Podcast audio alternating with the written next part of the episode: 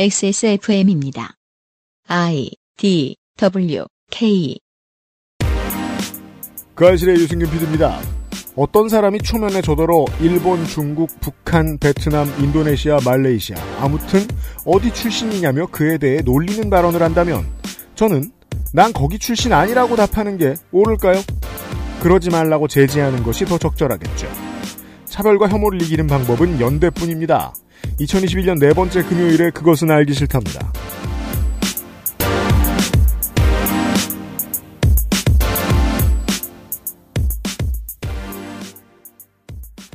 423회 금요일 그것은 알기 싫다 시작합니다. 윤세민 에디터가 계속 이 이야기를 듣고 있고요. 네, 안녕하십니까. 잘 듣고 있는 윤세민입니다. 잠시 후에 나성인 또 만나서 이야기를 할 건데요. 그 우리가 이제 또 얘기하게 되는 여러 번 얘기하게 되는 텍사스의 세리킴 의원 아니죠 그 사람 뭐 정치인 세리킴 씨. 그 사람에 대한 불신임이 커졌던 것도 결국 그 아시아인들 사이의 인종 간 혐오를 부추기면서 백인들의 표를 얻어내려고 노력을 했기 때문인데요. 네. 어, 그럴 때는 요파시에서 자주 나오는 이 방식이 제일 중요합니다. 그걸 왜 물어? 그게 왜 궁금해? 나더러 뭐 일본인이냐면 뭐라 뭐라 하면 나는 일본인이 아니다. 라고 말하는 게 중요한 게 아니라는 겁니다. 그렇죠. 니네 할아버지는 러시아인이니? 그 싸움을 하다 보면 결국 네 조상이 지금의 사하라 사막 어디에서 나왔는지에 대해 논쟁하게 되어야 하거든요. 네. 모든 인류는 음. 희든 검든 어떻게 생겼든 말입니다. 아, 이거 원래 오늘 뉴스 아카이브 이번 주 후보였는데 네. 탈락됐었는데 이걸로 할 걸 그랬나요? 뭐요? 디트로이트 몰락의 원인을 이제 보통은 자동차 산업의 몰락으로 찝는데 음. 근데 좀 자세히 들여다보면은 인종 갈등을 해결하지 않고 오히려 부추긴 것이 원인이 되었다는 이야기도 많죠. 네. 거주 지역을 전혀 섞지 못하고 음. 오히려 나누는데 더 어, 신경을 쓰고 그랬기 때문에 네. 어, 인구 이주를 막지를 못했다고. 그렇습니다. 그렇게 해서 디트로이트가 몰락하고 역설적으로 지금 디트로이트의 부활은 오히려 소수자들이 이끌어내고 있습니다. 그렇습니다. 아, 계속해서 수도도 끊기고 전기도 끊기고 이랬던 디트로이트를 지켜왔던 유색인종들이 디트로이트 경제의 중심에 서고 있습니다. 최근에는. 그렇습니다. 네. 네.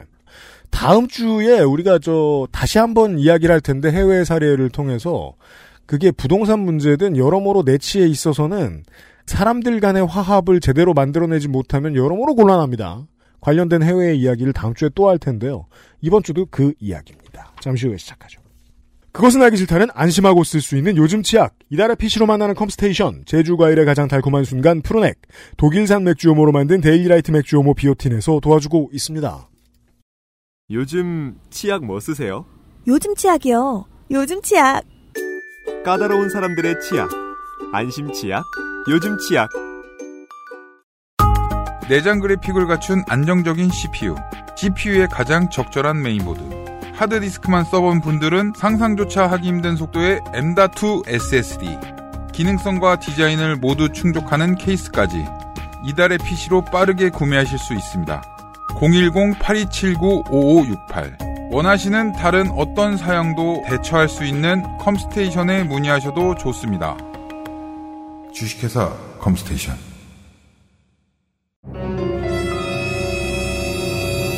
자, 지금부터 머리라는 단어를 입 밖에 꺼내면 죽는 거야. 데일리라이트 맥주 효모? 야, 아 그건 머리에 좀. 어, 어, 아! 말할 수 없는 고민? 직접 확인해보세요. 데일리라이트 맥주 효모. 데일리라이트 맥주 효모 신제품. 프리미엄 버전인데요. 노블 비오틴 GF 출시.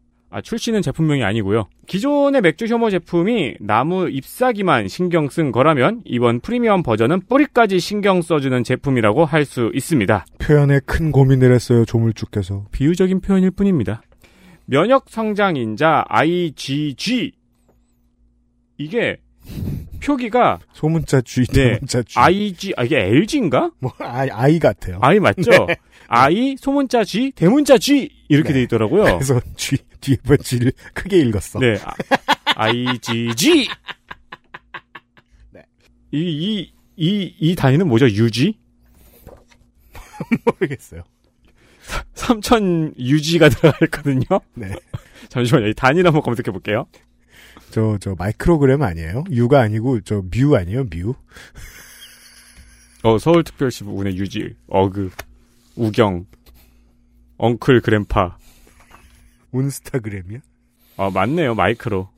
네, IgG가 3,900 마이크로그램 포함이 되어 있고요. 게다가 저분자 콜라겐 100mg, 아연 2.55mg에다가 엘라스틴까지 추가가 되었습니다. 기존의 맥주 혐오 비오틴에 비해서 방금 말씀드린 네 가지 성분이 추가로 들어갔고요. 그렇다고 합니다. 또 1일 섭취량이 맥주 혐오 같은 경우에는 두정 섭취하면 715mg인데요. 네.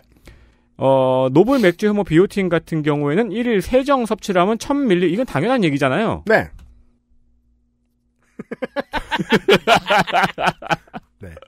그리고 이제 저희 지금 맥주 효모 비오틴 페이지에 들어오시면은 마치 아이폰처럼 기존의 맥주 효모 비오틴과 노블 맥주 효모 비오틴 GF의 차이점이 표로 구성이 되어 있습니다. 네, 페이지에서 확인하실 수 있습니다. 네, 보통 급을 나눈 제품 같은 경우는 이런 페이지가 반드시 필요하죠. 국내산 뭐 black food 혼합분말, 녹차, 비타민 D, 비타민 B, 비타민 A 등등 여러 가지를 더 집어 넣은 고급형 제품이라고 할 수 있습니다. 따로 비타민이나 기타 건기식을 드시는 분들은 그냥 이제 그 공략 부위만 생각한다면 스탠다드 버전을 드셔도 충분하고요. 어, 그럼요. 네, 그 외에도 이제 다른 건강 요소, 아연이라든지 네. 비타민이라든지 하는 부분을 추가적으로 드시고 싶으시다 보면은 프리미엄 버전인 노블 비오틴 GF를 드시면 됩니다. 그러면 오히려 비싼 게 아니고 경제적인 제품이 되는 것이죠. 그렇습니다.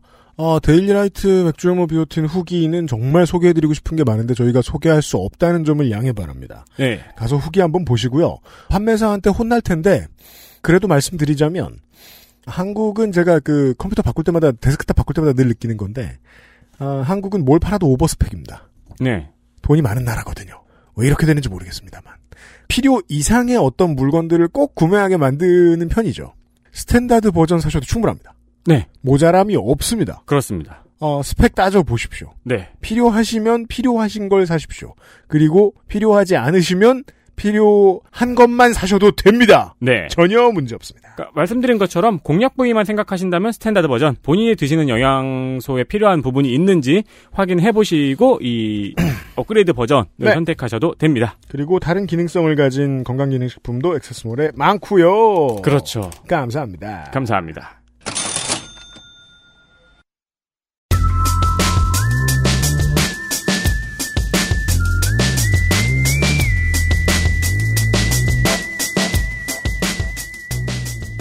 먼 나라 이웃 동네 나성통신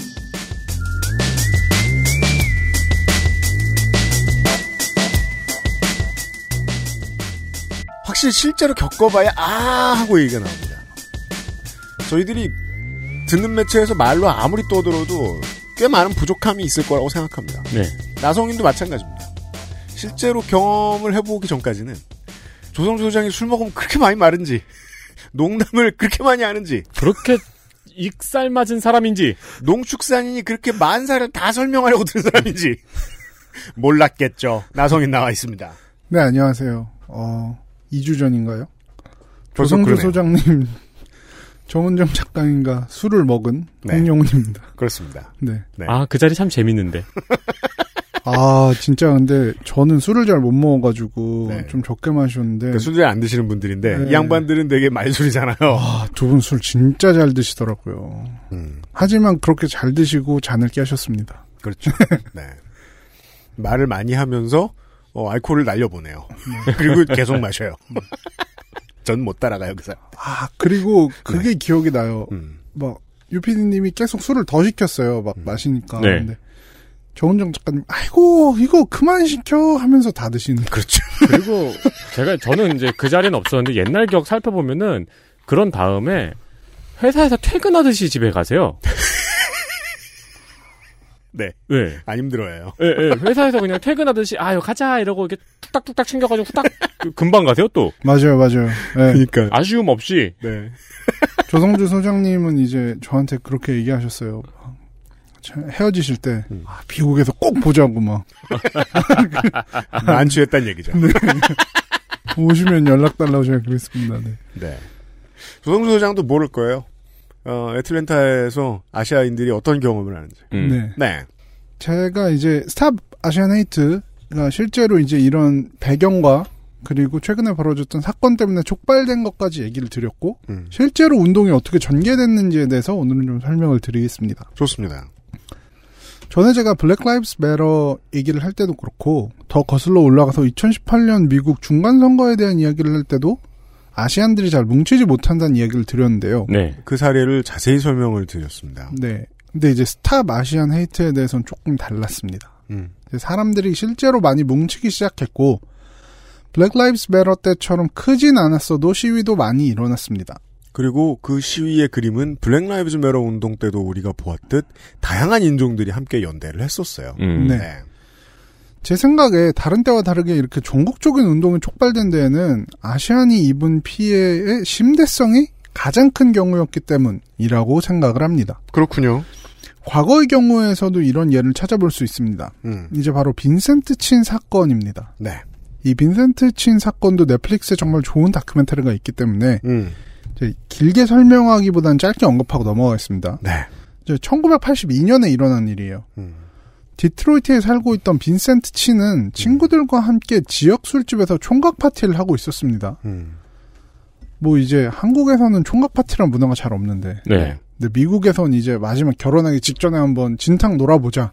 처녀 파티, 총각 파티가 크죠? 네, 네. 막 이런 식으로 이제 저도 주변에 이제 결혼 많이 하고 이래서 총각 파티 막 처녀 파티 하는데 음, 그 한국에선 요새 bridal shower 많이 하더라고요. bridal shower는 네네네. 많이 하죠. 호텔방 빌려서. 네네네. 네. 근데 이제 한국에서 총각 파티는 많이 안 하는 것 같아요. 음. 보통은 이제 뭐, 그 나이대의 남자분들이 그렇듯이 엄청난 양의 알코올과 음. 막뭐 그런 거를 이제 대부분 동반하는 행사예요. 네. 그뭐 친구들끼리 하는 아주 즐거운 행사예요. 그리고 이 빈센트 친이라는 사람은 이민 1세대 였습니다. 네. 광둥성 출신의. 음. 네.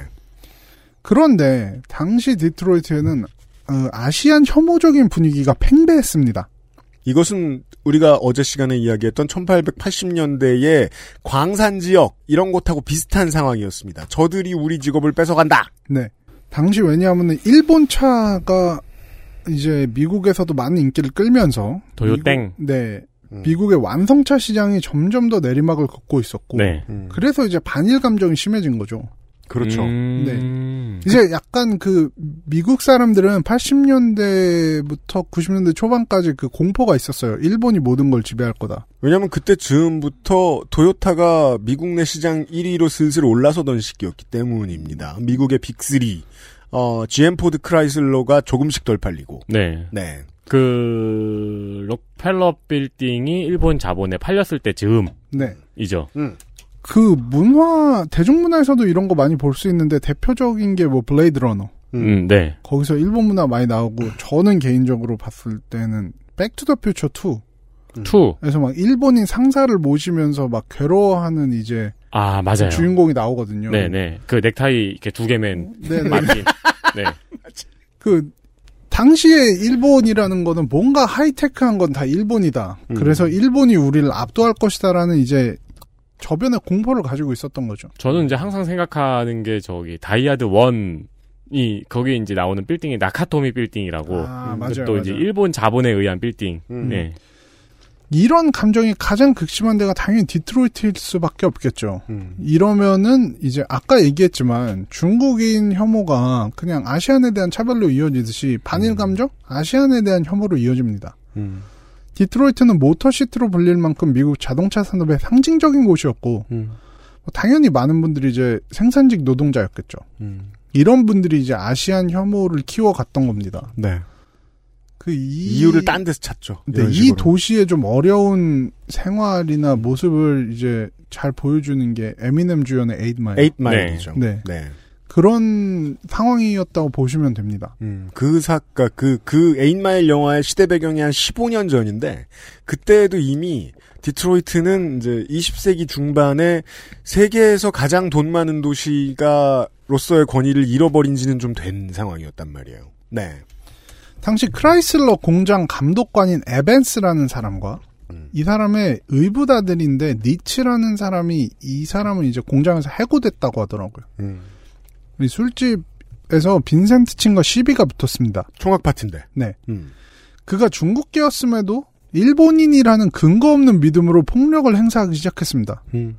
그때 이제 기록에 따르면은 니츠가 너 같은 놈 때문에 우리가 실직했다고 음. 말하면서 방망이로 머리를 강타해서 두개골이 부서졌습니다. 음. 곧바로 병원을 옮겨졌으나 음. 이송된 지 며칠 만에 이제 사망을 했는데 음. 사망을 하기 전에 마지막 말이 음. This is not fair. 이건 공평하지가 않아. 음. 음. 이러고 숨졌다고 합니다. 음. 에벤스와 니츠는 바로 고소됐지만 유죄 인정 거래를 했고 음. 이제 1983년 3천 달러를 지불하고 3년의 집행유예를 선고받습니다. 네, 미국에선 보호감호라고 하죠 보통. 네. 네. 이제 2, 급 살인을 저질렀음에도 불구하고 감옥조차 가지 않은 거였습니다. 음. 심지어 본인들은 인종차별주의자가 아니다. 단지 그냥 술 먹고 시비를 붙어서 생긴 우발적인 범죄다라는 식으로 말을 했습니다. 네. 이때 미 전역의 아시안 아메리카는 분노하면서 일어났고 전국적인 시위가 전개됐습니다. 음.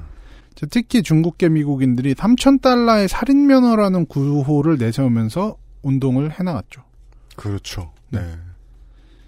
이것 자체가 이제 아까도 계속 나오는 키워드인데 영원한 이방인 이라는 키워드에 되게 잘 맞는 사건 중에 하나예요. 네.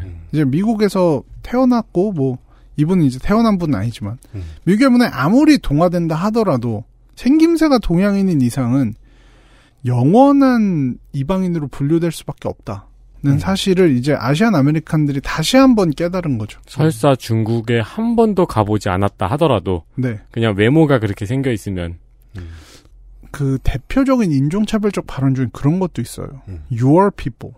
그렇죠. 너 같은 사람들은 음. 이런 식으로 부르는데 어, 미국에서 태어나고 쭉 살았던 아시안들한테는 너 같은 사람이라고 하면은 나는 너랑 같은 미국인인데 대체 누굴 얘기하는 거냐 음. 음. 라는 식의 의문이 당연히 오게 되죠. 그렇습니다. 위키백과에 보면은 이 사건을 아시아계 미국인들의 민권 운동의 시초가 됐다고 음. 써놨습니다. 그렇군요. 이제 최근 몇, 최근 모든 민권운동이 그렇듯이 Stop Asian Hate도 처음에는 social media를 통해서 확산되기 시작했습니다. 이제 제가 인상 깊었던 몇 개의 이제 예시를 들어보겠습니다. 네. 일단 제가 밈에서 설명했던 social media를 지배하고 있는 카다시안 family. 음. 카일리 제너가 공개적으로 Stop Asian Hate의 메시지를 전파했습니다. 네. 전 이걸 보고 이제 약간, 아, 됐다. 음. 진짜 좀 희망이 있다. 카일리 제너의 힘은 그렇죠. 네, 소셜 미디어에서 영향력이 로만 치면 이제 전 세계에서 아마 5위 안에 들 법한 이런 사람이 공개적 지지를 천명한 것이기 때문입니다. 네. 음. 이제 카다시안도 공개적 지지를 천명했는데 지지를 하면서 뭐 되게 좀 생뚱맞게 아시안도 사람이다 뭐 이런 문구를 포함시켜서 사람들이 뭐 그럼 사람 아니면 뭐란 얘기냐. 막 이런- 아이고. 네, 욕을 먹기도 했죠. 음. 네, 그 외에도 뭐 celebrity라고 하면 이제 버락 오바마, 음. 이제 토크쇼 호스트의 전설인 엘렌 드제너러스, 음. 그리고 이제 카다시안에 버금가는 social media 스타이자 그렇죠. 뮤지션 존 레전드의 부인으로 잘 알려진 크리시 티겐 음. 등도 동참했습니다. 이 Asian도 사람이다라는 문구를 지지한답시고 포함시킨 거에서 약간 어, 인식의 한계 같은 게 잡히네요, 살짝. 그렇죠. 카다시안이나 제너 같은 경우에는 저는 그냥 social media 트렌드를 따라가지 않았나라는 좀 음. 의심도 많이 들긴 했어요. 그렇죠. 네. 근데 개인적으로는 진정성이 없다 해도 그것조차 감사할 정도의 파워를 가지고 있기 때문에 네. 음. 그냥 받아들여야지 않나라는 생각은 했습니다. 음. 이게 이제 다른 Asian이 아닌 다른 인종들이 한 얘기고 아시아계 스타라고 할 수 있는 진짜 모든 사람들은 Stop Asian Hate에 대해서 목소리를 높였습니다. 음. 저 우리에겐 꽈찌쭈. 로 유명하죠. 이제 요태까지 날 미행한 거야? 이거 그렇죠. 예. 네. 이 불후의 대사를 남기셨던 대니얼 대 김 네. 그리고 중국계 혼혈 배우로 엑스맨 등에 출연했던 약간 섹시 스타로 유명한 분이에요. 이분은 음. 그리고 이제 미식 축구 스타랑 사귀고 계시고 맞아요. 올리비아 문 리얼리티 TV 스타로 시작해서 신시티 등의 영화에 참여한 제이미 정 음. 그리고 이제 요새는 이분들을 잘 어린 분들은 모를 수도 있는 것 같은데 음. 아시아계 NBA 거의 유일한 스타라고 할 수 있죠. 제레미 린, 그렇죠. 린세니티라는 별명으로 유명했었죠. 게다가 이 미국인들이 제레미 린을 사랑하는 데에는 다른 이제 아시아계 스타들이 요즘은 또 있습니다만은 그들은 국적이 뭐 일본이거나 네. 예, 그러니까 미국인이 아니죠. 네. 근데 제레미 린은 전형적인 이민 2세 음. 그냥 미국인이란 말이에요. 그쵸. 제가 그 제레미 린이 이제 CBA에 갈 때 중국 리그에 갈 때 되게 걱정했었거든요. 저도 이제 뉴욕 닉스 팬이니까 어, 이 사람의 커리어를 보다가 아니 대만계 미국인인데 중국에서 차별 안 당할까? 아, 제가 좀 오해한 거였어요. 왜냐하면 중국 농구는 미국 선수들에 의해서 리그가 자주유지되니까 제레미 린은 그냥 미국에서 온 외국인 선수였던 거죠. 그렇죠. 대만계가 문제인 게 아니라 어. 제가 그 점을 좀 오해했었어요. 근데 이제 NBA처럼 아시아인이 발을 들일 수 없는 리그에서 이 사람은 실력도 실력이었습니다만은 그 혐오를 많이 뚫어냈죠. 네, 그쵸. 실제로 선수들이 가지고 있던. 이분이 기량이 최절정기에 달했을 때는 등장했을 때 같은데. 그렇죠. 처음으로 뉴욕에서 주전이 되었을 때. 네, 갑자기 그때 린세니티라는 그게 키워드가 등장을 하면서 음. 그때 당시에 제 소셜미디어 뭐 타임라인이라던가 이런 게 진짜 도배가 됐었어요. 왜냐면 저도 아시아계 미국인 친구들이 많으니까. 이게 대만계만 좋아한 게 아니에요. 네. 모든 아시아인들이 다 신났었어요. 모든 그때는. 아시아인들이 린다 때문에. 좋았고, 음. 뭐 심지어 인도계 이런 분들도 왜냐하면 사실 아시아계 미국인 사이에서 이제 인기가 높은 스포츠 중에 하나예요, 농구가. 음. 근데 이제 거기서 우리랑 비슷한 모습을 한 사람이 갑자기 활약을 하니까 정말 모든 사람들이 너무 좋아했죠. 네. 네. 게다가 또 그 이게 뭐 좋은 수비수 뭐 이런 사람이었으면 그다지 눈에 안 띄거든요. 네. 근데 공격이 너무 화려한 인물이니까 맞아요. 그렇습니다. 그리고 이제 음. 농구 스타임에도 불구하고 하버드를 나왔다. 이제 스토리가 너무 많이 네. 미국인들의 마음에 드는 스토리였죠. 그쵸. 제레미 린의 이야기는. 이제 이분도 이제 지지를 선언했고 음. 뭐 개인적으로서 제가 정말 래퍼로서 좋아했는데 최근에는 이제 Crazy Rich Asians 등의 영화에서 뭐 코미디 연기로 좀 유명한 아콰피나 음. 그리고 이제 마블 최초의 아시아계 슈퍼히어로가 메인으로 나오는 영화 샹치가 이제 개봉 예정인데 그렇죠. 거기에 주연으로 출연해서 이제 이름을 높인 시무 리우 음. 그리고 이제 유명한 코미디언이자 배우인 인도계 이제 미국인 민디 케일리 네. 뭐 공개 지지를 표명했고 제가 제일 인상 깊었던 건 사실 켄정 켄정. 저 우리나라에서 복면가왕 나오신 분으로 유명한데 실제로는 아주 유명한 코미디언 겸 의사죠. 네 의사인데 코미디언을 해서 사실 되게 화제가 됐었죠. 네. 그렇죠. 원래 그래서 닉네임이 닥터 켄정이었어요. 맞아요. 어. 코미디를 할 땐. 근데 배우로 넘어오면서 이제 켄정으로 이름을 바꿨고 음. 이제 뭐 행오버로 제일 유명했고 네. 한국 그러니까 음. 참 우리 삶엔 이런 사람들이 많죠. 뭐요? 네. 누군지 모르는데 얼굴 보면 아는 사람. 아, 맞아요. 켄정은 좀 그렇죠. 네, 네. 그렇죠. 아마 켄- 그 청취자분들도 켄정이란 이름은 몰라도 네. 얼굴 보면 아실 거예요. 네네네. 그죠. 이 사람 그 루틴을 한 번쯤 보신 적이 있을 거예요. 네. 제, 네네네. 제가 제일 기억에 남았던 거는 이제 트랜스포머에서 그, 그 나쁜 나쁜 로봇 이름이 뭐죠? 디셉티콘. 아, 디셉티콘의 정체인가 음모를 알고 있는 과학자로 출연을 했었거든요. 아, 네, 정말 네. 잘 어울리네요. 네. 네. 이 켄정이 그 희생자들 다섯 분인가 여섯 분한테 가족마다 만 달러씩을 기부했었어요. 음. 이거는 음. 그냥 그러니까 공개적 지지도 당연히 정말 좋은 행동이지만 음. 켄정 그냥 자기는 이거를 실천하고 싶다고 하면서 음. 기부를 했었죠. 네. 이런 식으로 이제 공개적 지지 표명이 많았고, 음. 음, 제가 되게 인상 깊게 본 포스팅. 음.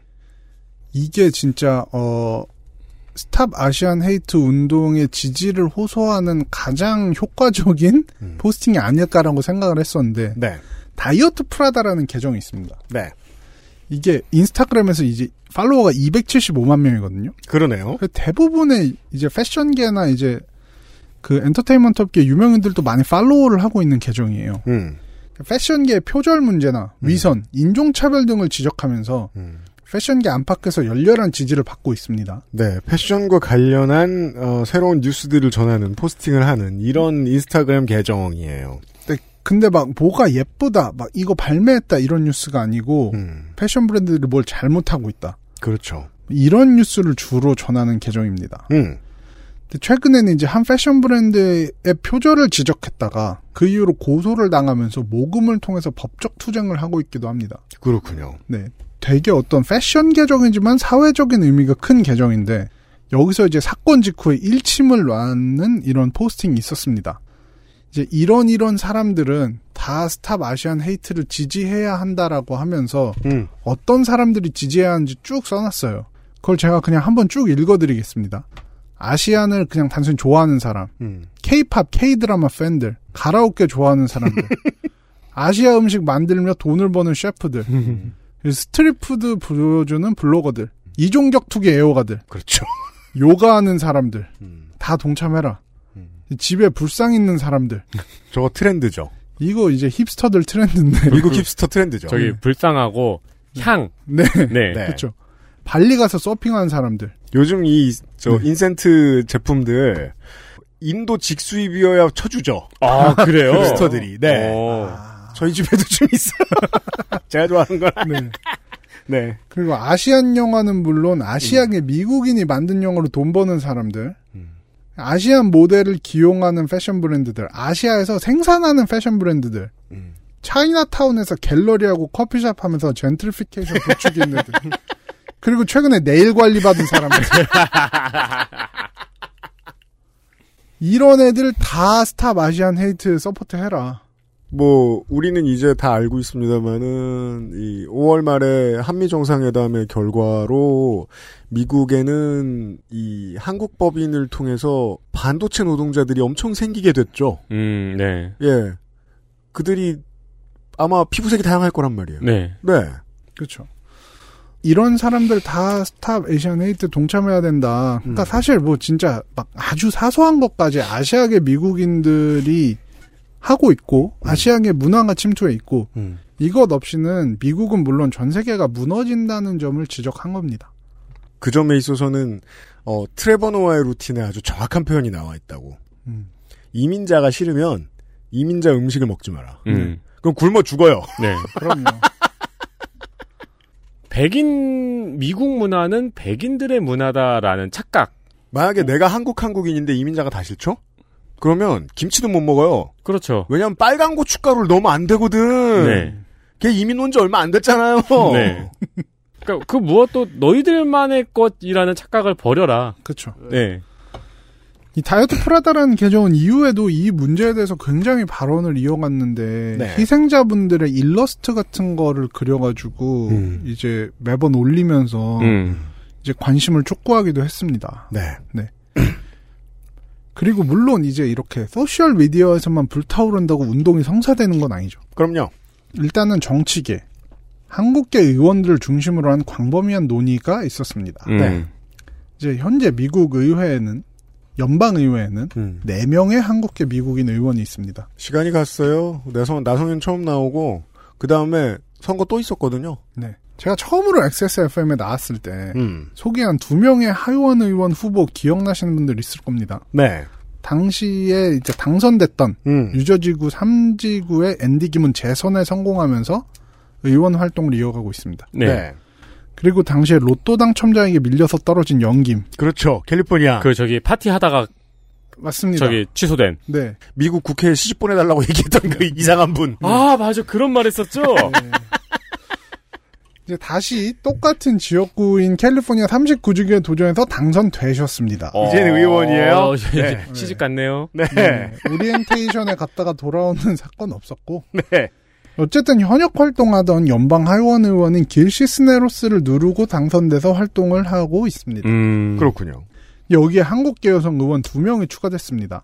또 한 명은 이제 남가주 한인 정치에 관심 있으신 분이라면 꽤 익숙한 이름 미셸 스틸박, 네. 미셸 박스틸이라고도 하고 맞아요. 음. 어쨌든 이분이 박씨인데 이제 남편 성이 스틸인 걸로 알고 있습니다. 네. 음.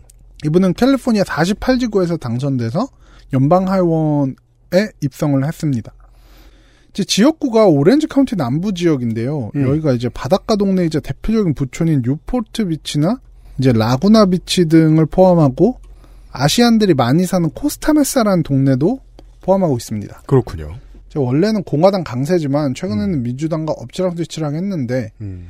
공화당에 적을 둔 미셸 박스틸은 이제 1990년대부터 정치를 해오면서 이제 이 지역구를 좀 뭐 반드시 이 지역구를 노린 것만 아니라 좀 폭, 폭넓게 이제 활동을 해왔어요. 네.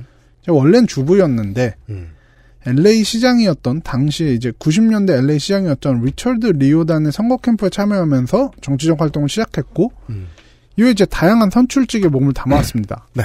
주요 의원도 했고 뭐 이제 제가 미국 선거 얘기하면서 말한 희귀한 선출직 중에 하나인 조세 형평국에서도 위원이 음, 네. 했었고 희귀한 선출직. 네, 하자 뭐 가장 최근에는 오렌지 카운티 슈퍼바이저로 선출돼서 음. 이제 활동을 했었죠. 예.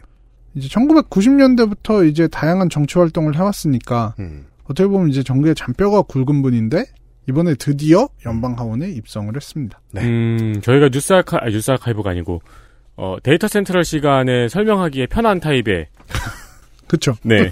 공무원 생활 몇 년 이러고 그냥. 그렇죠. 네. 약간 데이터 센트럴 식으로 하면 약간 당직자형 후보 어, 그렇죠. 어, 그렇죠. 네, 네. 그런 분입니다. 네. 이제 마지막으로 소개할 분 민주당 의원이신데 메릴린 스트릭랜드라는 분입니다. 워싱턴주 10지구에서 당선이 된 초선. 비주얼에서 보면 알 수 있듯이 이제 한흑 혼혈이십니다. 어머니가 한국 분으로 알고 있는데 뭐 제가 사는 이제 캘리포니아에서 당선된 분도 아니라서 저도 좀 네. 리서치를 해봤거든요.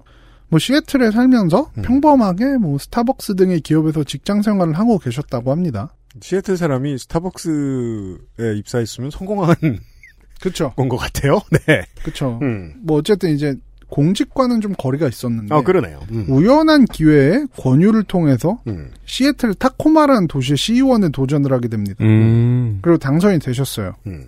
2000년대 이제 정계의 일을 통해서 입문을 했고 음. 2년간 시의원을 한 뒤에 바로 8년 동안 타코마 시장을 지냈습니다. 그렇군요. 이제 나름 이제 지역적 기반이 단단한 분인데 음. 이 십지구라는 곳은 2013년에 새롭게 생겨난 선거구로 데니 핵이라는 분이 민주당 소속으로 계속 연이어서 당선이 됐었어요. 네. 음. 그러다가 이제 이분이 워싱턴 부지사 출마를 위해 사퇴를 하면서 공석이 됐고 여기에서 당선이 됐습니다. 그렇군요. 네. 이분은 사실 워싱턴주에서 배출한 연방하원 의원 중에서 역사상 최초의 한국계이자 최초의 흑인 여성 의원이라고 합니다. 아, 네. 상당히 의미가 큰 분이죠. 이제 같은 시기에 뭐 미셸 박스틸이나 영김도 당선되긴 했지만 어쨌든 김창준과 앤디 김에 이어서 세 번째 연방하원 의원이자 첫 한국계 여성 연방하원 의원입니다. 그렇습니다. 이게 이분들 뭐 관심 없었을 수도 있는데 이번 문재인 대통령 그 방미 때 이 사람들 만났죠. 맞아요, 맞아요. 네. 그러면서 한국 언론에도 소개가 좀 됐습니다. 그 문 대통령 만나기 전에는 사실 이분이 제일 좀 한국에서 화제가 된 거는 한복 입기. 그렇죠. 이제 사실 저는 개인적으로 혼혈인들에 대해서 막 너는 한국인이다라는 뭐 정체성을 좀 강요하는 걸 안 좋아하는데 저는. 네. 근데 자기가 열심히 하면 그렇죠. 본인이 이제 그 미 의회 개회식 같은 걸 하면서 이제 의원 선서를 하는데 이때 한복을 입고 나오셨어요. 음. 음. 그리고 이분 이제 어디서 뭐 어드바이스를 받은 건지 모르겠는데 음. 한국인들에게 어필하는 포인트를 아시더라고요. 그래요? 어떻게요? 본인 한국 이름은 순자다.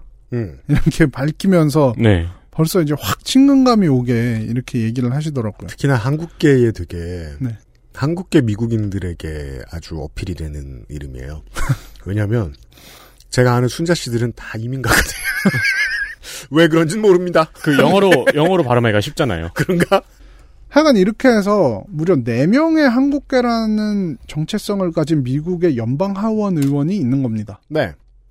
당연히 이분들은 음. 사건 터지자마다 정치적으로 어떻게 아시안 차별 방지에 대한 역할을 할 수 있을까에 대해서 말을 하기 시작했습니다. 그렇습니다. 두 명의 민주당이고 두 명의 공화당임에도 불구하고 초당적 협- 협력에 나선 것이죠. 음. 일단 이분들의 활동은 이제 아시안이 어떻게 차별을 당해왔고 어떻게 막을지에 대해서 이제 논의를 확산시키는 대변인 역할이 컸던 것 같습니다. 매우 중요합니다. 네. 뭐 미국 정치에서 하원이 제일 중요하기도 한데 네. 440명이란 말이에요. 제가 430명이란 말이에요. 제가 알기로 지금 그 빈 곳이 다섯 곳이 있고 그럼 430이에요. 그 중에 1%가 한국계예요. 네. 미국에 있는 한국계의 숫자보다 많은 대표를 이제는 가지는 시대가 음, 왔어요. 2020년대가 되자.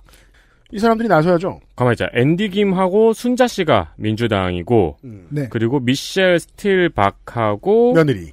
영김. 네. 영김, 이 둘은 공화당이군요. 맞습니다. 이제 특히 이분들이 좀 언론의 주목을 많이 받았던 게 뭐냐면은 애틀랜타를 기반으로 한 한인회인 미주 동남부 한인회 연합회 라는 곳에서 온라인 미팅을 개최했는데 네. 이 네 분이 모두 참석을 했어요. 음. 이게 나름 의미가 있는 게 네 명의 의원이 온라인이긴 하지만 같은 행사에 참석한 게 이날이 처음이라고 합니다. 그 이제 메릴린 스트릭랜드 의원까지 해서 본인들이 당한 차별을 여기서 많이 이야기를 했어요. 근데 저는 되게 좀 그 전형적인 스토리라고 느꼈던 게 앤디 김 의원의 스토리였는데 보죠. 이제 김 의원이 김 의원이 아 앤디 김 의원이 연기만 하면 헷갈릴 수 있으니까 음. 앤디 김 의원이 기차에 탑승해서 이동을 하는데 옆자리 여성이 갑자기 고성을 지르면서 당장 떨어지라고 말했다고 합니다.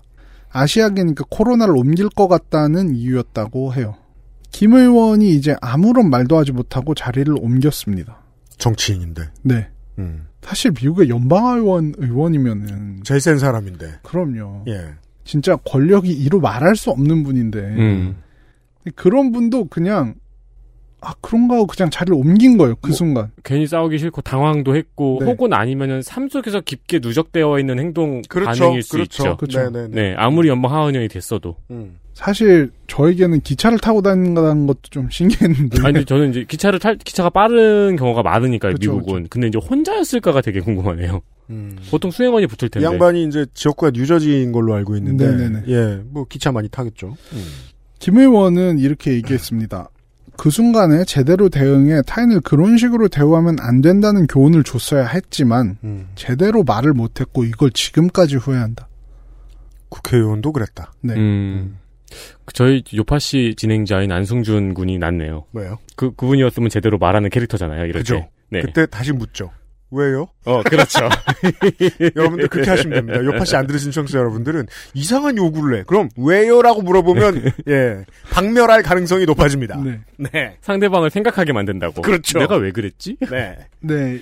미셸 박스틸 의원. 이분은 오렌지 카운티 이지구 supervisor로 재직할 때 회의에서 누군가 본인을 Chairman 마오라고 불렀다는 이야기를 했습니다. 네. 모택동 의장이란 뜻이죠. 음. 이 마오라는 사람 성이죠. 이 음. 마오라는 단어가 미국인과 중국인을 한꺼번에 멍청하게 만드는 마법의 단어죠. 네, 그러네요.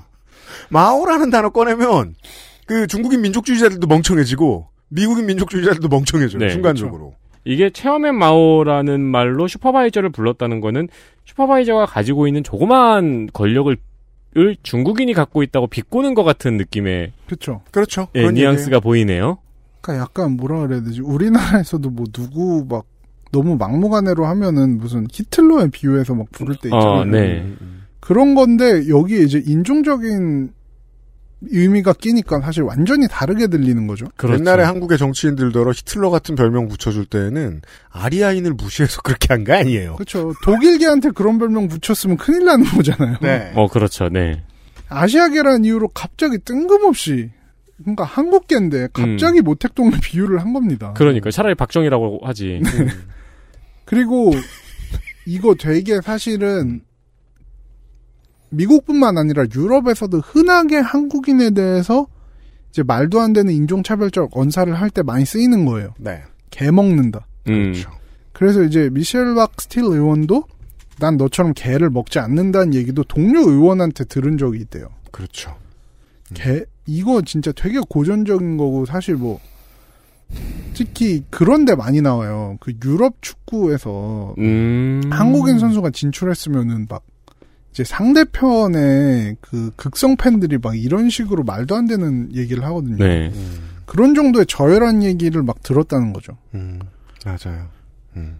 이 자리에서 메릴린 스트릭랜드 의원은 소수인종 간의 연대를 강조했는데 이게 진짜 한흑 혼혈로서는 정말 적절한 발언이 아니었나 생각합니다. 음.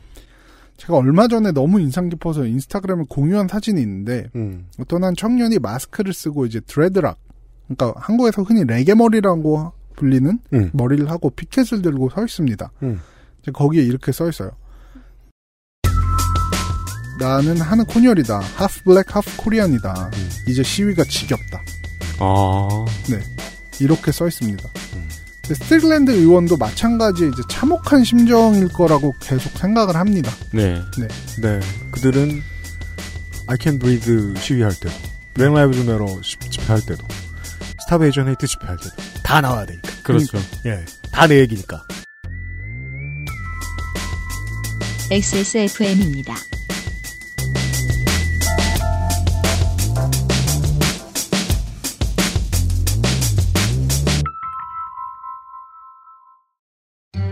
원적에선 복합 건조로 만들어낸 과일 그 이상의 맛. 오감 만족 과일 스낵 푸르넥. 과일 먹을 거였으면 양치는 이따 하지 그랬어. 어? 왜? 맛있는데 과일? 방금 이따 끈 거 아니야? 이가 막 시리고 혀가 마비돼서 과일 맛을 못 느낄 텐데. 아, 요즘 치약 모르는구나. 자연 유래 성분만으로 만들어서 입안을 자극하지 않거든. 오, 요즘 치약은 다 그래? 아니, 요즘 치약만 그렇지. 요즘 치약. 하루 세 번 자연으로 만든 치약. 성분부터 효과까지 안심 치약, 요즘 치약. 오랜만에 엄마 보고 왔더니 마음이 짠하더라고. 허리도 많이 굽어지고 주름살은 어찌 그리 많이 들었대. 그래도 전에는 머리숱 좀 많았었는데 지금은 그마저도 휑한 느끼는 거야. 엄마, 아들이 잘 챙겨드리진 못해서 죄송해요. 이제부턴 그중 하나만이라도 제가 챙겨볼게요. 그, 그거 있잖아요. 그거. 말할 수 없는 고민? 직접 확인해보세요. 데일리 라이트 맥주 효모.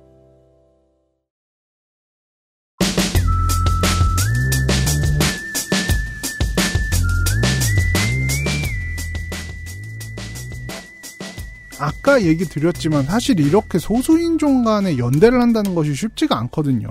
음. 특히 이제 model minority라는 아시아계 이미지 때문에 음. 어 그런 일이 더 좀 성사되기 어려운 부분이 있었어요. 음. 천박한 자부심 있잖아요. 뭐요? 3등이 아닌 2등 시민이라는. 그렇죠. 네. 음.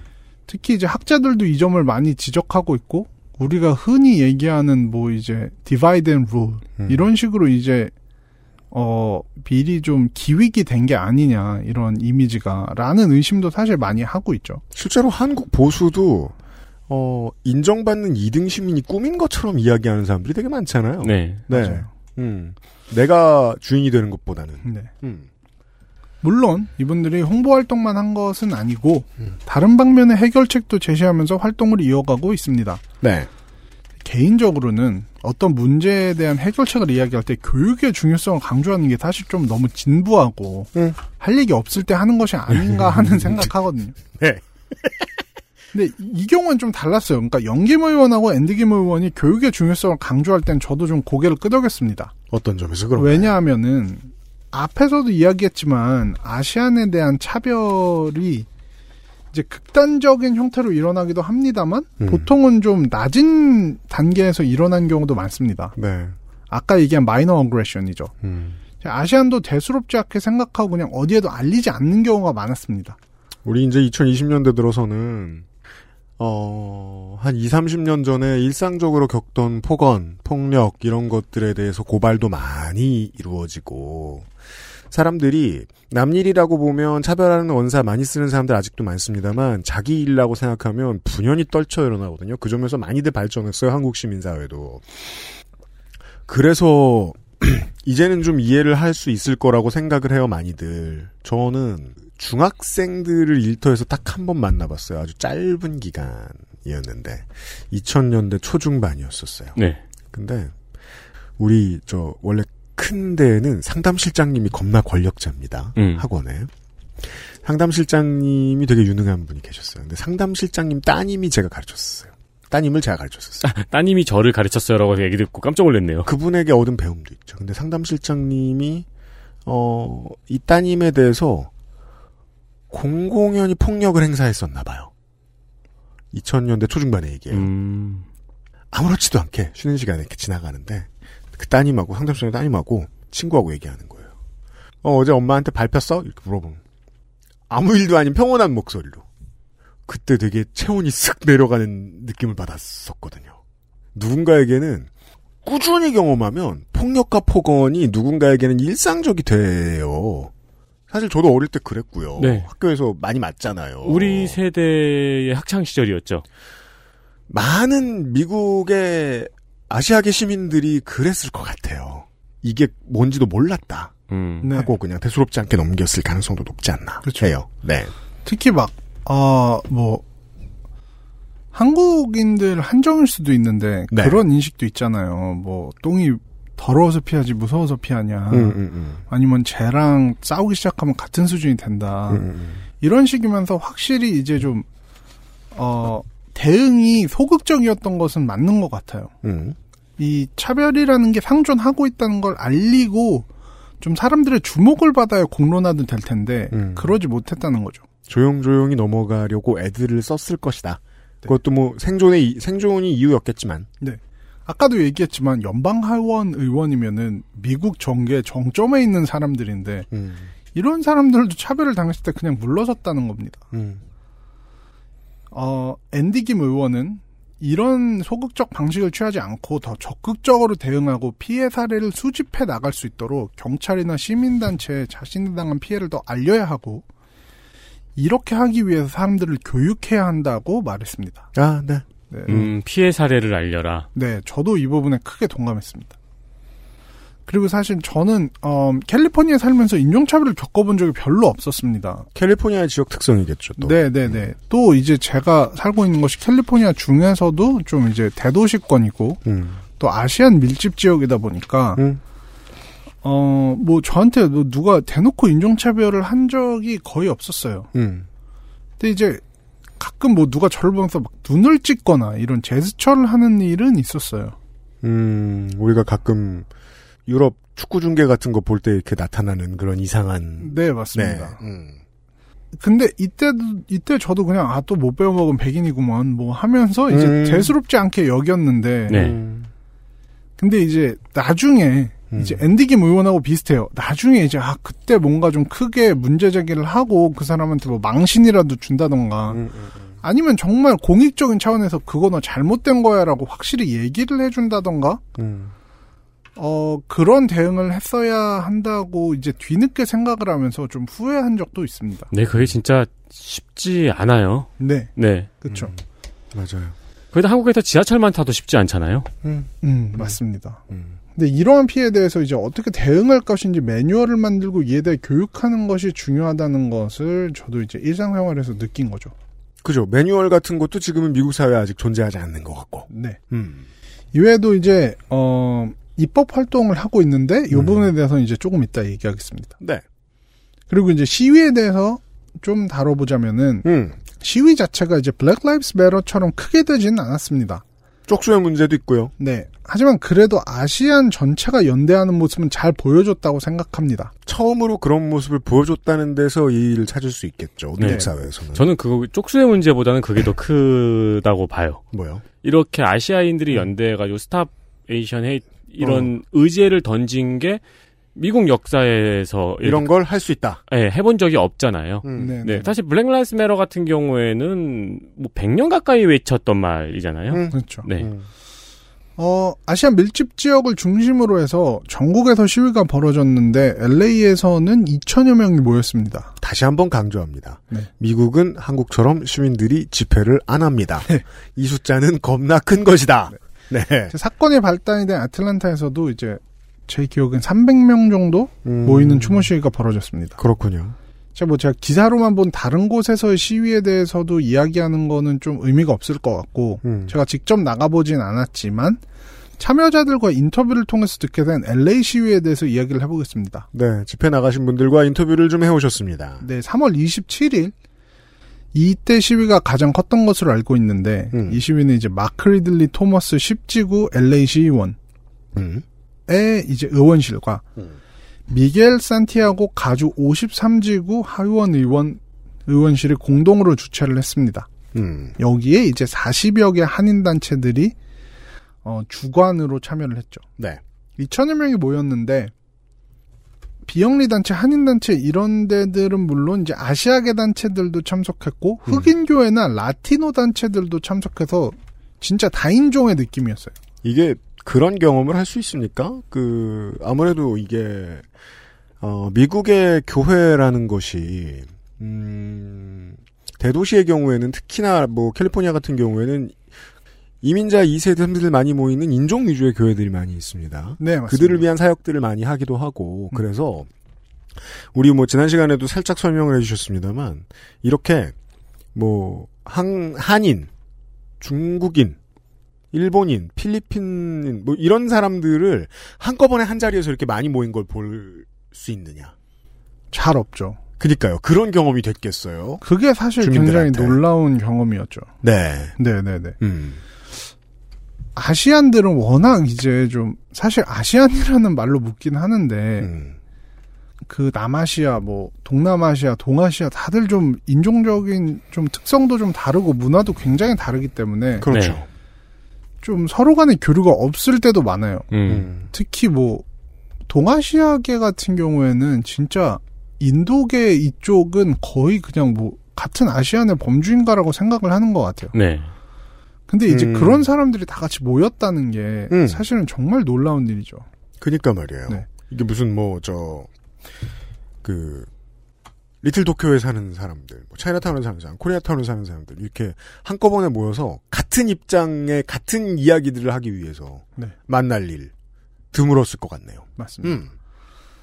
어, 뭐, 인종도 워낙 다양했고, 연령층도 굉장히 다양했다. 사실 이제 이민 사회라는 게 좀 연령대별로 좀 세대 차이가 심한 경우가 많은데, 그렇습니까? 근데 이제 연령대도 다양하게 했다는 거는 진짜 이 Stop Asian Hate라는 의제 자체가 Asian이라면은 남녀노소를 이제 가리지 않고 정말 어필이 되는 의제였고, 음. 심지어는 그걸 넘어서 타 인종 커뮤니티에까지 공감을 얻을 수 있는 얘기였다. 라는 걸 반증한다고 봅니다. 그때 참 새로운 경험이었을 것 같은 게, 뭐, 저는 서울 사람인데, 동네 넘어간다고 해서 다른 문화 볼 일 거의 없어요. 네네. 근데, 뭐, 코리아타운에서 조금, 뭐, 저, 동쪽으로 가면, 그, 뭐, 이름이 뭐죠? 무슨, 저, 필리피노 타운이 있는데, 네네네. 그 동네 사람들하고, 어, 문화적으로 섞여본 적이 없을 수도 있고, 평생을. 그쵸. 코리아타운에 사는 분들이. 음, 음, 음. 근데 이제 만나서 같은 얘기를 해봤다. 그쵸. 음. 이때 이제 주디추 연방 하원 의원도 이곳에서 좀 중요한 역할을 했는데, 이제 주디 중국- 추 의원. 네, 중국계 의원이거든요. 음. 이분은 이제 이렇게 얘기를 하셨어요. 지금 애틀랜타로 날아가서 피해자들한테 LA의 아시안 커뮤니티가 함께 하겠다고 말을 한다. 음. 이렇게 말을 하셨거든요. 음. 이런 것들에서 이제 아시아계가 이거를 좀 범아시아적인 연대를 이제 전국적으로 끌고 나가고 싶다는 의지를 보여준 거라고 생각합니다. 음. 참, 100년 전부터 했었어야 될 일을 지금 시작하고 있는 거네요. 네. 네. 다만 아쉬운 건 아시아계 전체를 묶어줄 만한 단체 등이 없다 보니까 시위의 종- 동력이 좀 떨어졌던 건 사실입니다. 집행부가 없었다. 네.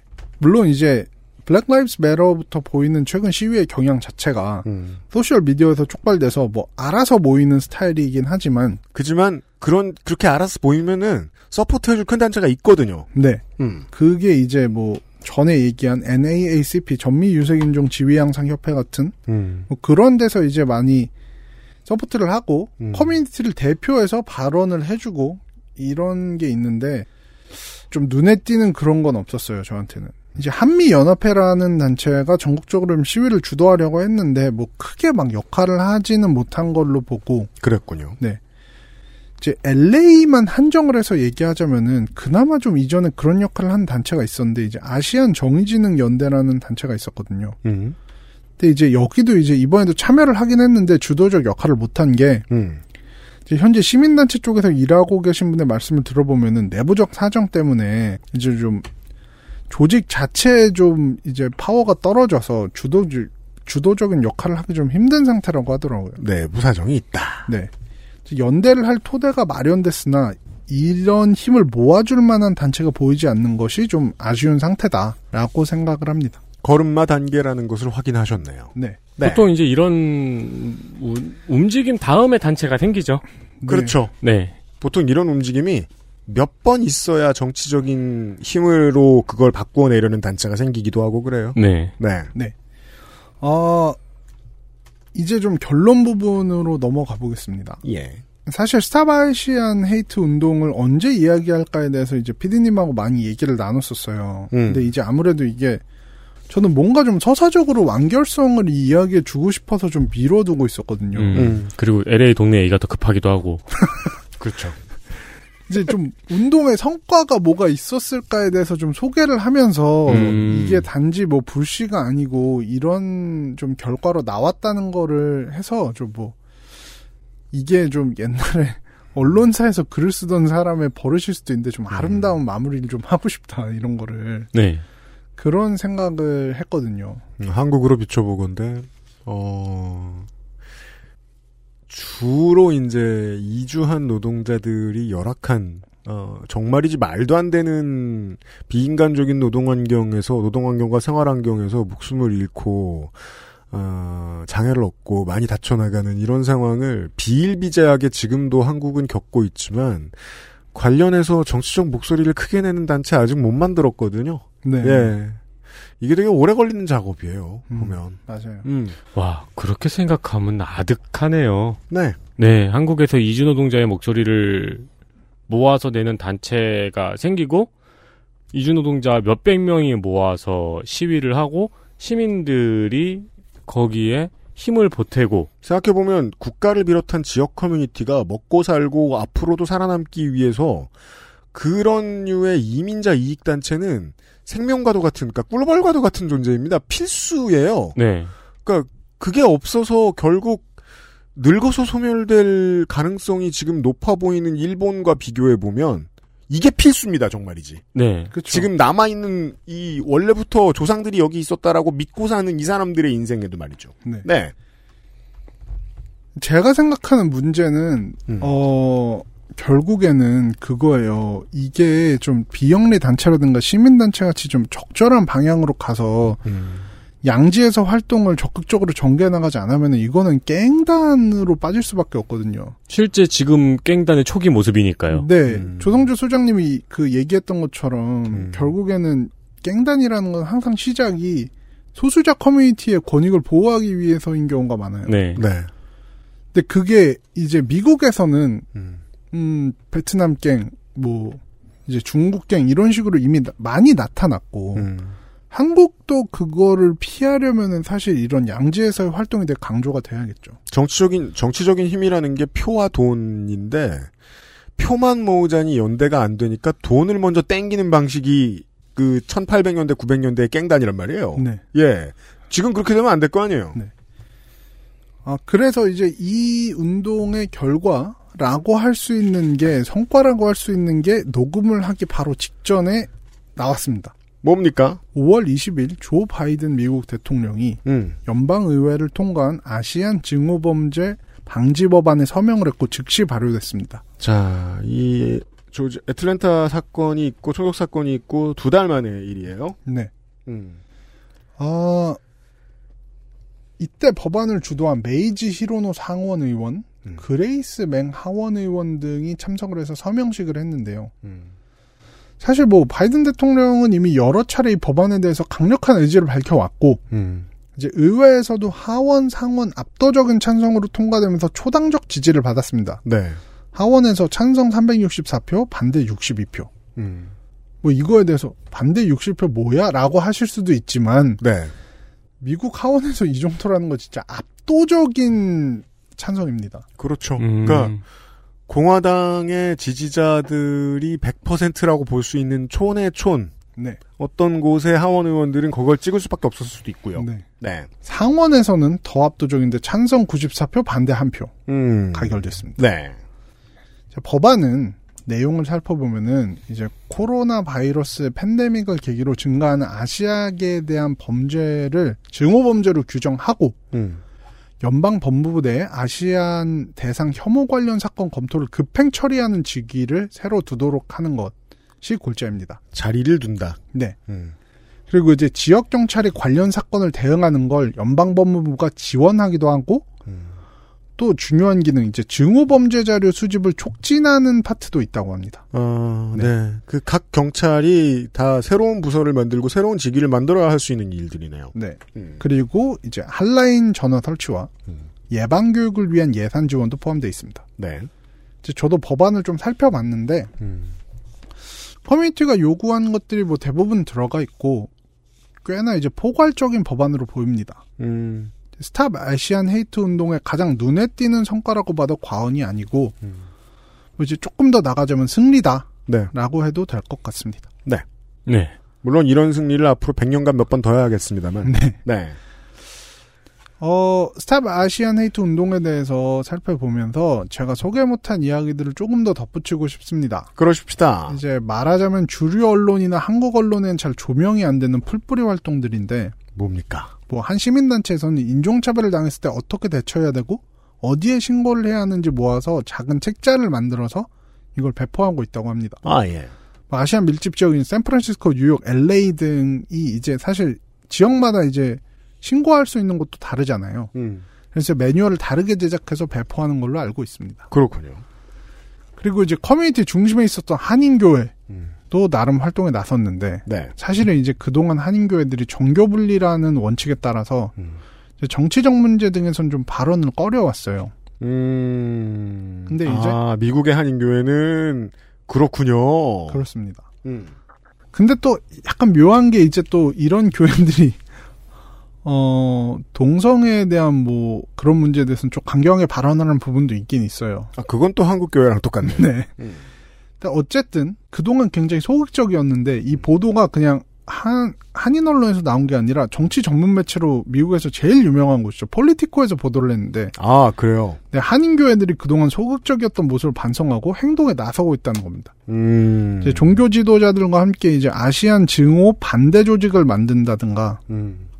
아니 뭐 한인교회 연합회가 설교 때 인종차별 반대 메시지를 담으라는 지시를 보내거나 음. 음. 아니 뭐 별도의 성명을 발표한 사례도 있다고 합니다. 아. 네. 이러면 그동안 하던 성소수자 차별 잘 못하겠네요. 그렇죠. 이런 부수적인 효과도 있을 네. 수 있겠네요. 그 이제 그, 그 하고 이제 뭐지 지침을 내리고 설교를 하고 이렇게 돌아서면서 아차 그렇죠. 이제 제가 이걸 주목한 이유는 음. 아시안계 커뮤니티가 세대 관련 없이 정치 활동에 나서고 있다는 점입니다.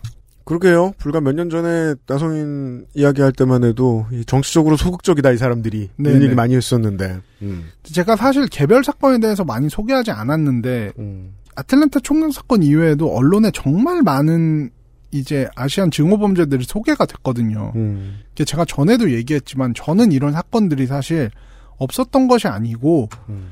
이제 아시안 증오 범죄라는 키워드가 이제 나오면서 음. 좀 더 언론의 주목을 받게 되는 거라고 생각을 해요. 네.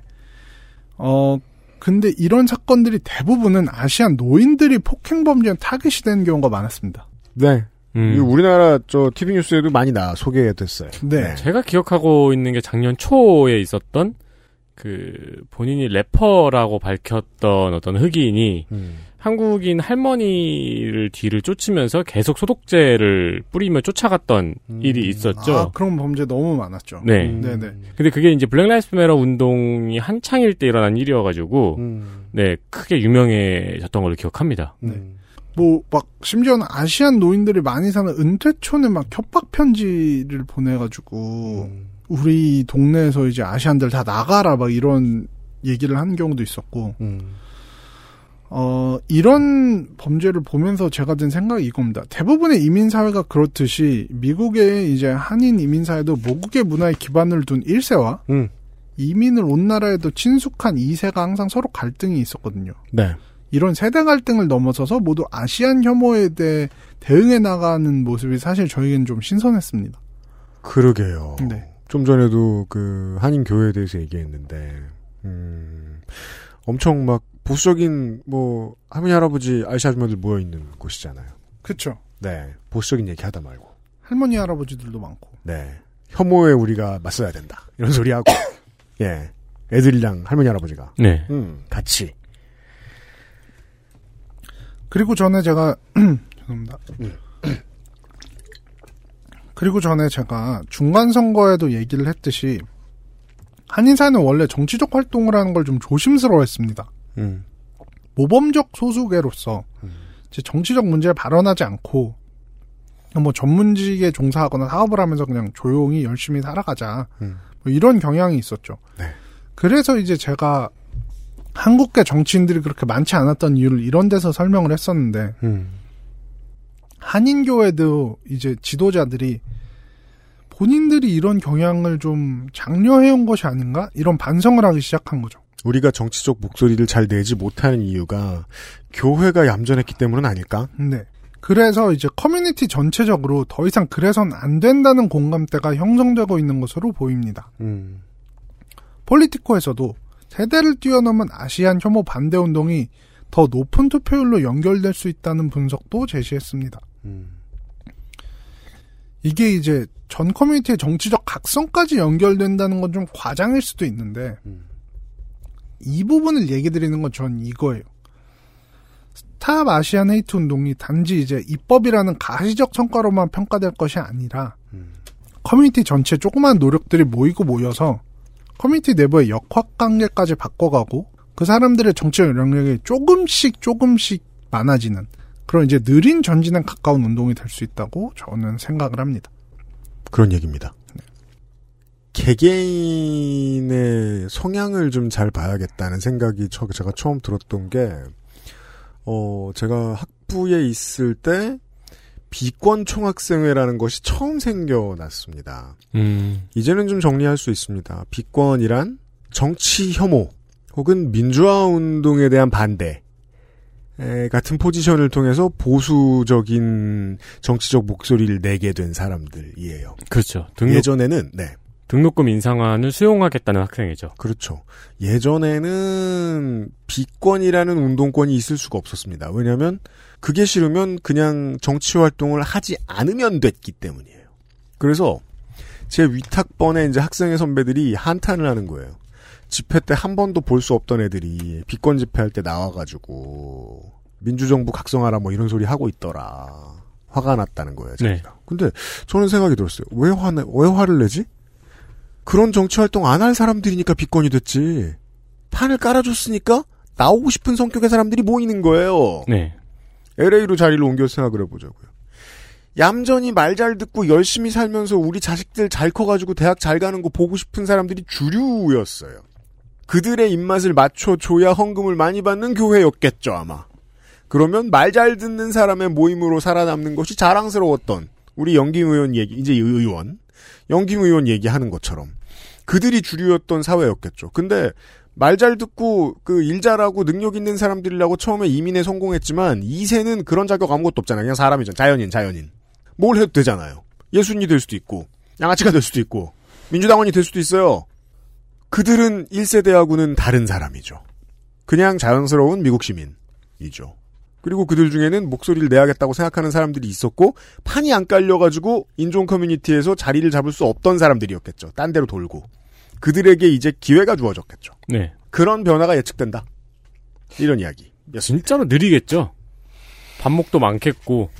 겁나 느리겠죠. 그렇죠. 네. 그리고 아까 말씀하신 대로 하나로 묶기가 좀 어려운 면이 있으니까 그 사이에 반목도 있겠고 분열도 있겠고. 그리고요. 그 요새 제가 social에서 많이 봅니다만 판 깔리면 뜻 있는 훌륭한 사람과 사기꾼이 같은 비율로 들어와요. 그렇죠. 네. 아니 이게 저거랑 비슷하잖아요. 이제 데모하는 놈들 다 빨갱이라고 평생을 외치던 분들이 모여가지고 데모를 하고 있잖아요, 지금. 그렇죠. 그 사람들도 또 분열하고, 거기도 뜻 있는 사람도 오고, 사기꾼이 꼬여가지고 거기서 돈 벌어가기도 하고. 네. 네. 정치도 다른 어떤 skill을 필요로 하는 일들하고 비슷해가지고 익숙해지기까지 실수 많이 하거든요. 네. 사람들이 유입됐어요.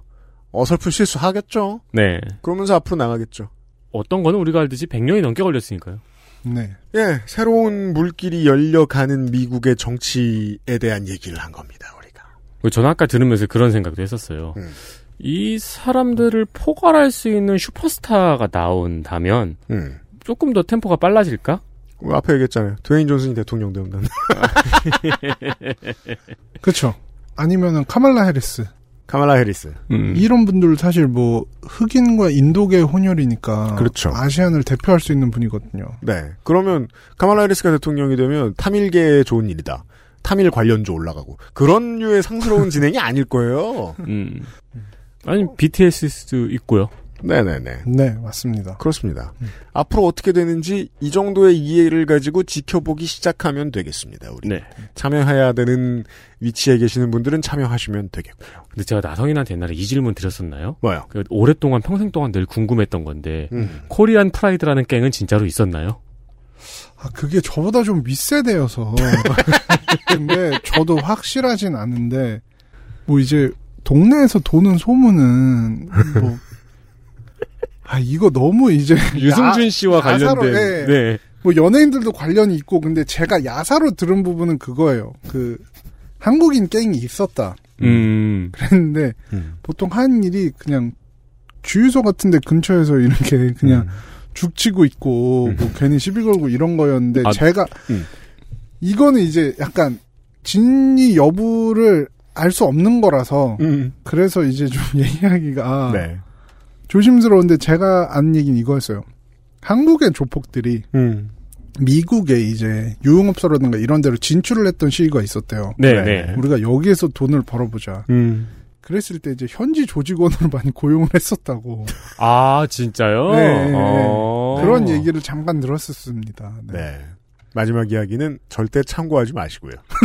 네. 그 앞에 얘기까지 잘 기억해 주시면 이게 되겠습니다. 2000년대 초반에 인터넷을 강타했던 코리안 프라이드 그 네, 네. 이야기였잖아요. 나성인 그거 취재 안 시킬 테니까 걱정하지 마시고. 네. 안전하게 집으로 돌아가시길 바랍니다. 네, 감사합니다. 나성인이었어요. 수고하셨습니다. 수고하셨습니다. XSFM입니다. 튀기지 않았다. 굽지 않았다. 볶지 않았다. 얼리지 않았다. 원적에선 복합 건조로 만들어낸 과일 그 이상의 맛. 오감만족 과일 스낵 푸르넥. 게임의 나이가 어디 있습니까? 사양이 문제일 따름이지요. 컴스테이션에 문의하십시오. 주식회사 컴스테이션. 예를 들어 초중고 대학교 취업시장 취업한 뒤에도 늘 고분고분하고 가장 열심히 일을 하는 상당히 많은 수의 시민들 갑자기 마음속에 혐오가 쌓이고 막 우경화돼요. 이해합니다. 세상에는 다양한 파트의 사람들이 필요합니다. 계속 새로운 생각만 하려고 그러고 불만만 많은 디오게네스로 가득한 세상은 그다지 좋지 않습니다. 그러니까 누군가는 사람들이 철학을 하게 하고 새로운 생각을 하게 하면서 앞으로 나아가는 일도 해야 돼요. 네. 누구는 사람들을 어깨에 짊어지고 나아가는 일도 해야 돼요. 그리고 그들은 종종 보수화됩니다. 저는 거기에 대해서는 아무런 문제의식도 없습니다. 그들이 철학의 헤게모니를 잡으면 문제가 됩니다. 그리하여 미국사의 아시아인들의 삶은 모범 시민, 모범적 소수 라는 딱지로 살아가게 되었습니다. 네. 착하게 열심히 고분고분 신념일 수 있는데 철학이 되면 안 돼요. 어, 그렇죠. 연대도 방해되고요. 힘도 빠지고요. 생존 전략일 뿐이잖아요. 생존 전략이 얼마나 중요합니까? 근데 생존 전략이 철학을 좀 먹는 건 앞뒤가 맞지 않습니다. 그렇습니다. 아, 그랬다가 생긴 문제를 해결하기 위해서 미국 시민들이 2021년에야 뛰쳐나섰다 라는 이야기를 이번 주에 전해드렸고요. 네. 이 나이 먹어서 이제 그런 걸 처음으로 느끼는 것 같아요. 뭐요? 그동안 이제 역사적 사건들을 많이 어릴 때부터 배워오면서 자랐잖아요. 어, 근데 요즘에는 왠지 제가 그 역사적 순간을 목격하고 있는 것 같은 기분이 많이 드네요. 한 2050년, 2080년 이때쯤에 이 시절을 이야기하면서 그렇게 말을 하고 있겠죠. 그렇죠. 그때 누군가가 몽고메리 버스 보이콧 사건처럼 오늘의 사건을 어, 이야기할 수 매우 있고요. 그렇습니다. 어, 내일 이 시간에는 또한 역사의 가교에 놓여 있는 하나의 문화 사- 코드에 대한 이야기를 좀 해보도록 하겠습니다. 옛날에는 첩보물 만들고 저 문화시장에서 그런 게 되게 쉽고 편했어요. 소련이 있었거든요. 그렇죠. 소련 나쁜 놈! 하면 끝이었어요. 네. 그게 이제 007의 존재 이유였죠. 살인 면허. 네. 의 철학이죠. 그렇죠. 심리학이죠. 살인 면허는 누구에게 발급될 수 있는가? 소련 놈을 죽이는 사람. 그런데 세상은 다원화다극화됐고 예전처럼 그렇게 간단하지가 않습니다. 세계의 갈등이라는 것이. 그런데 과거의 어느 시점 소련에서 스파이지를 배운 슈퍼히어로에 대한 이야기를 하러 덕질인이 출몰할 것입니다. 주말 시간 기대해 주시길 바랍니다. 유승균 PD와 윤세민 에디터였습니다. 423회 토요일 순서에서 다시 만나요. 안녕히 계세요. XSFM입니다. I D W K